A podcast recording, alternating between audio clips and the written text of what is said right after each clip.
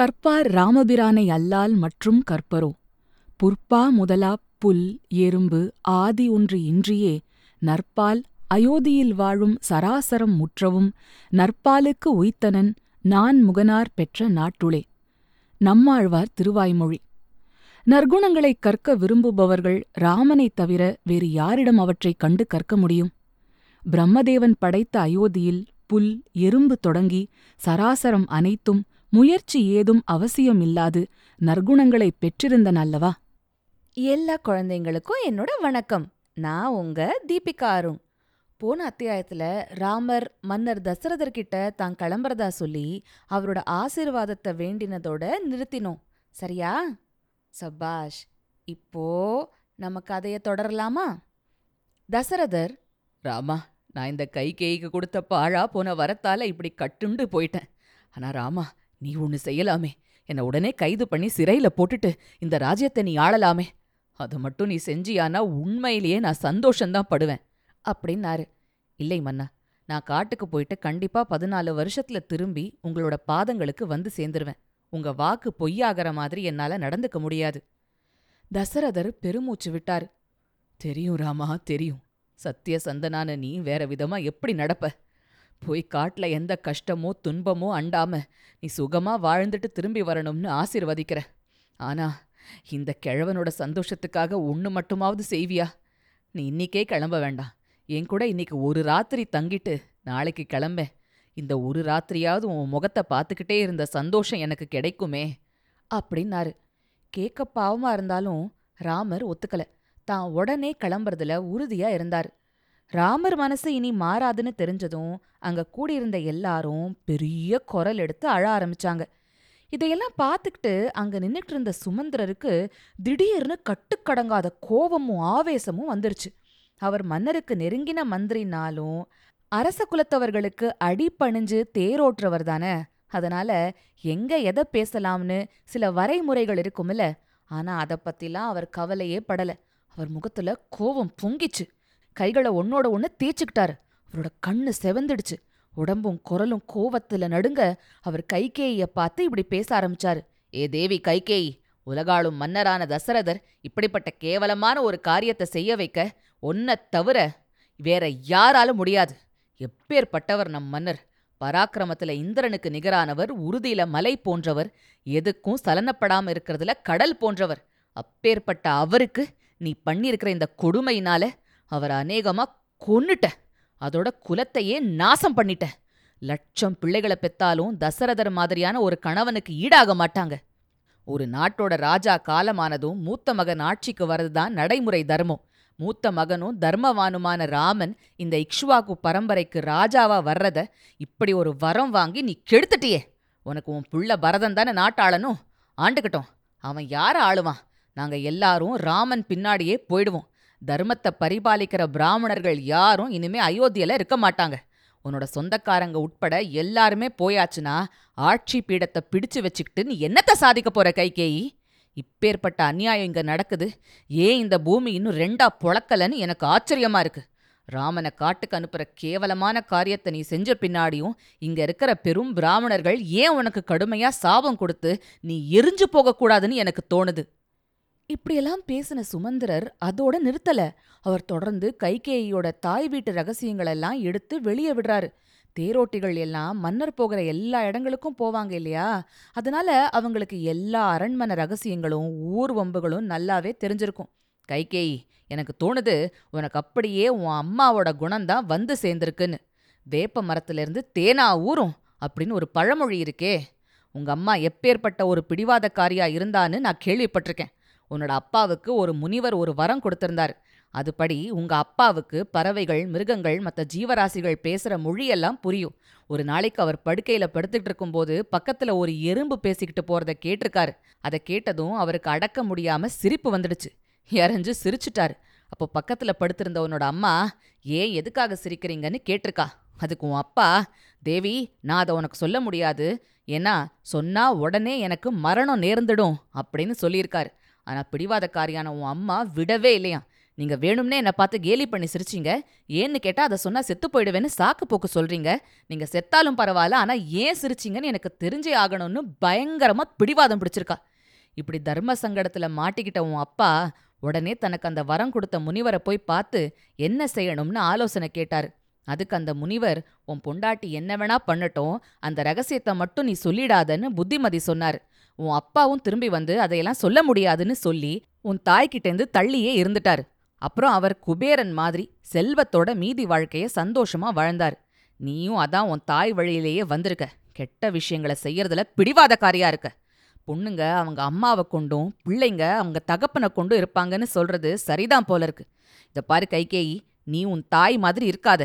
உன் புருஷன் சொல் பேச்சை கேட்டு நட. அது மூலமா இந்த நாட்டு மக்களுக்கு நீ ஆதரவா இருப்ப. ராமருக்கு பட்டாபிஷேகம் பண்ண நீ சம்மதம் தா. இல்லனா உனக்கு வரப்போற கெட்ட பேரு கொஞ்சம் நஞ்சா இல்ல ஆமா. அப்படின்னாரு சுமந்திரர். சுமந்திரரோட சாட்டையடி மாதிரி இந்த வார்த்தைகள் கைகேயி கிட்ட ஏதாவது மாற்றத்தை கொண்டு வந்திருக்கும்னு நினைக்கிறீங்களா பசங்களா? அத அடுத்த பகுதியில பார்க்கலாம் இங்க இந்த பகுதியை முடிக்கிறதுக்கு முன்னாடி நான் உங்ககிட்ட ரெண்டு விஷயங்கள் சொல்ல போறேன். அதுல முதல்ல சுமந்திரர் பேசின பேச்ச பத்தி. நான் முன்னாடியே சொன்னபடி அவர் ஒரு தேரோட்டியாவும் ராஜ குடும்பத்தவங்களுக்கு மரியாதை காமிச்சு அவங்க கட்டளப்படி நடக்க வேண்டிய சேவகராவும் இருந்தாலும் அவருக்கு என்ன ஒரு துணிச்சல் பாத்தீங்களா குழந்தைங்களா?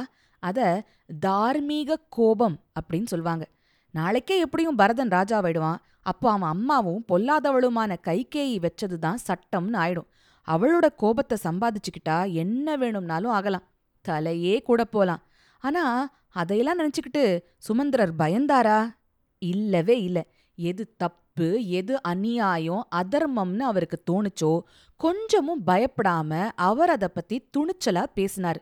நம்முடைய மகான்கள் சொல்லுவாங்க அதர்மத்தை சுட்டி காட்டி அதை கண்டிக்கிறதும் தர்மம்தான் அப்படின்னு. அதைத்தான் நல்லவரான சுமந்திரர் துணிஞ்சு செஞ்சாரு. அது எவ்ளோ பெரிய விஷயம் இல்ல? இப்போ ரெண்டாவது விஷயத்துக்கு வரேன். குழந்தைங்களா நான் முன்னாடியே உங்ககிட்ட இந்த ஒரு விஷயத்த விளக்கணும்னு நினைச்சிட்டு இருந்தேன். ஆனா விட்டு போச்சு. இப்போ சுமந்திரரும் கூட மூத்த பிள்ளை ஆட்சிக்கு வரணுங்கிறது தான் நியமம். அதை நீ வரம் வாங்கிட்டு கெடுத்த அப்படின்னு சொன்னப்போ எனக்கு அது ஞாபகம் வந்தது. உங்களுக்கு நினைவு இருக்கோ?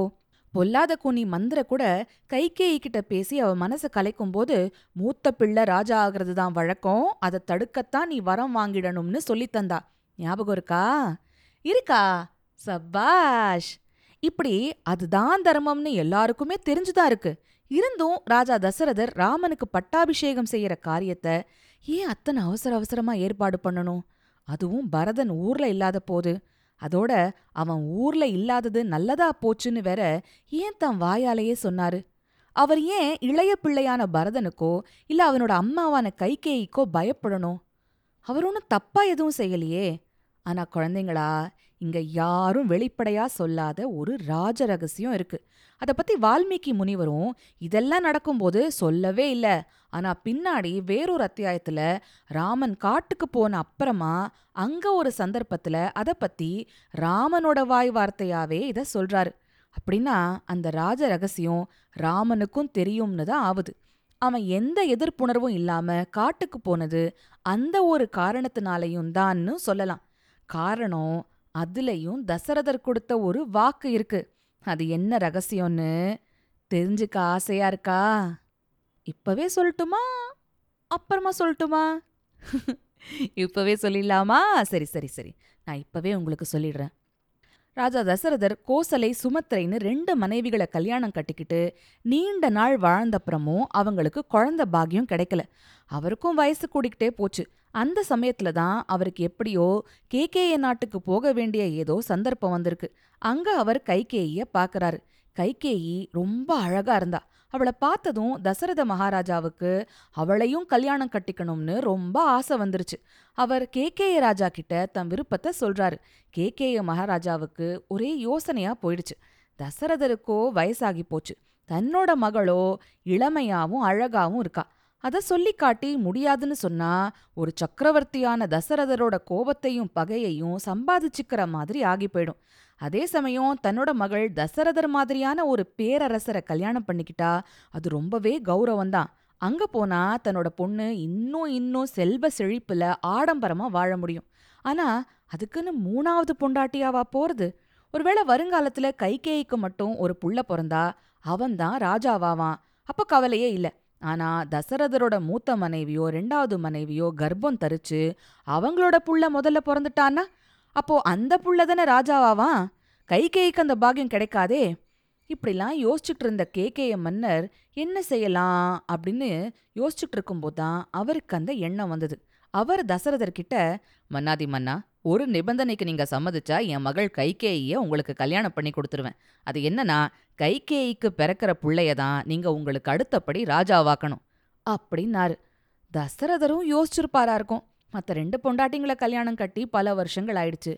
இனிமே அவங்களுக்கு குழந்தை பிறக்குமாங்கிறது சந்தேகம்தான். அதனால வயசுல இளையவளான இந்த கைகேயி மூலமா நமக்கு ஒரு புள்ள பிறந்தான்னா அவனை ராஜாவாக்குறதுல ஒரு பிரச்சனையும் இருக்காதே. இப்படி நினைச்சு சரி கைகேயிக்கும் எனக்கும் பிறக்கிற பிள்ளையே ராஜாவாகட்டும் அப்படின்னு வாக்குறுதி கொடுத்துட்டாரு.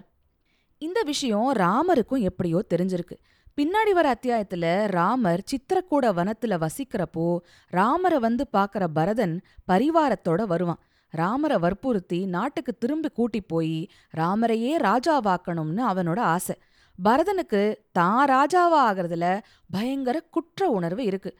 அதை போக்குறதுக்காக ராமர் அந்த ராஜ ரகசியத்தை எடுத்து சொல்லி அவனை சமாதானப்படுத்துறாரு. சரி குழந்தைங்களா ராமர் காட்டுக்கு கிளம்புற நிகழ்ச்சிகளை தொடர்ந்து அடுத்த பகுதியில் பார்க்கலாம் அது வரைக்கும் சிரிச்சுக்கிட்டு கிரிச்சுக்கிட்டு சந்தோஷமா இருங்க.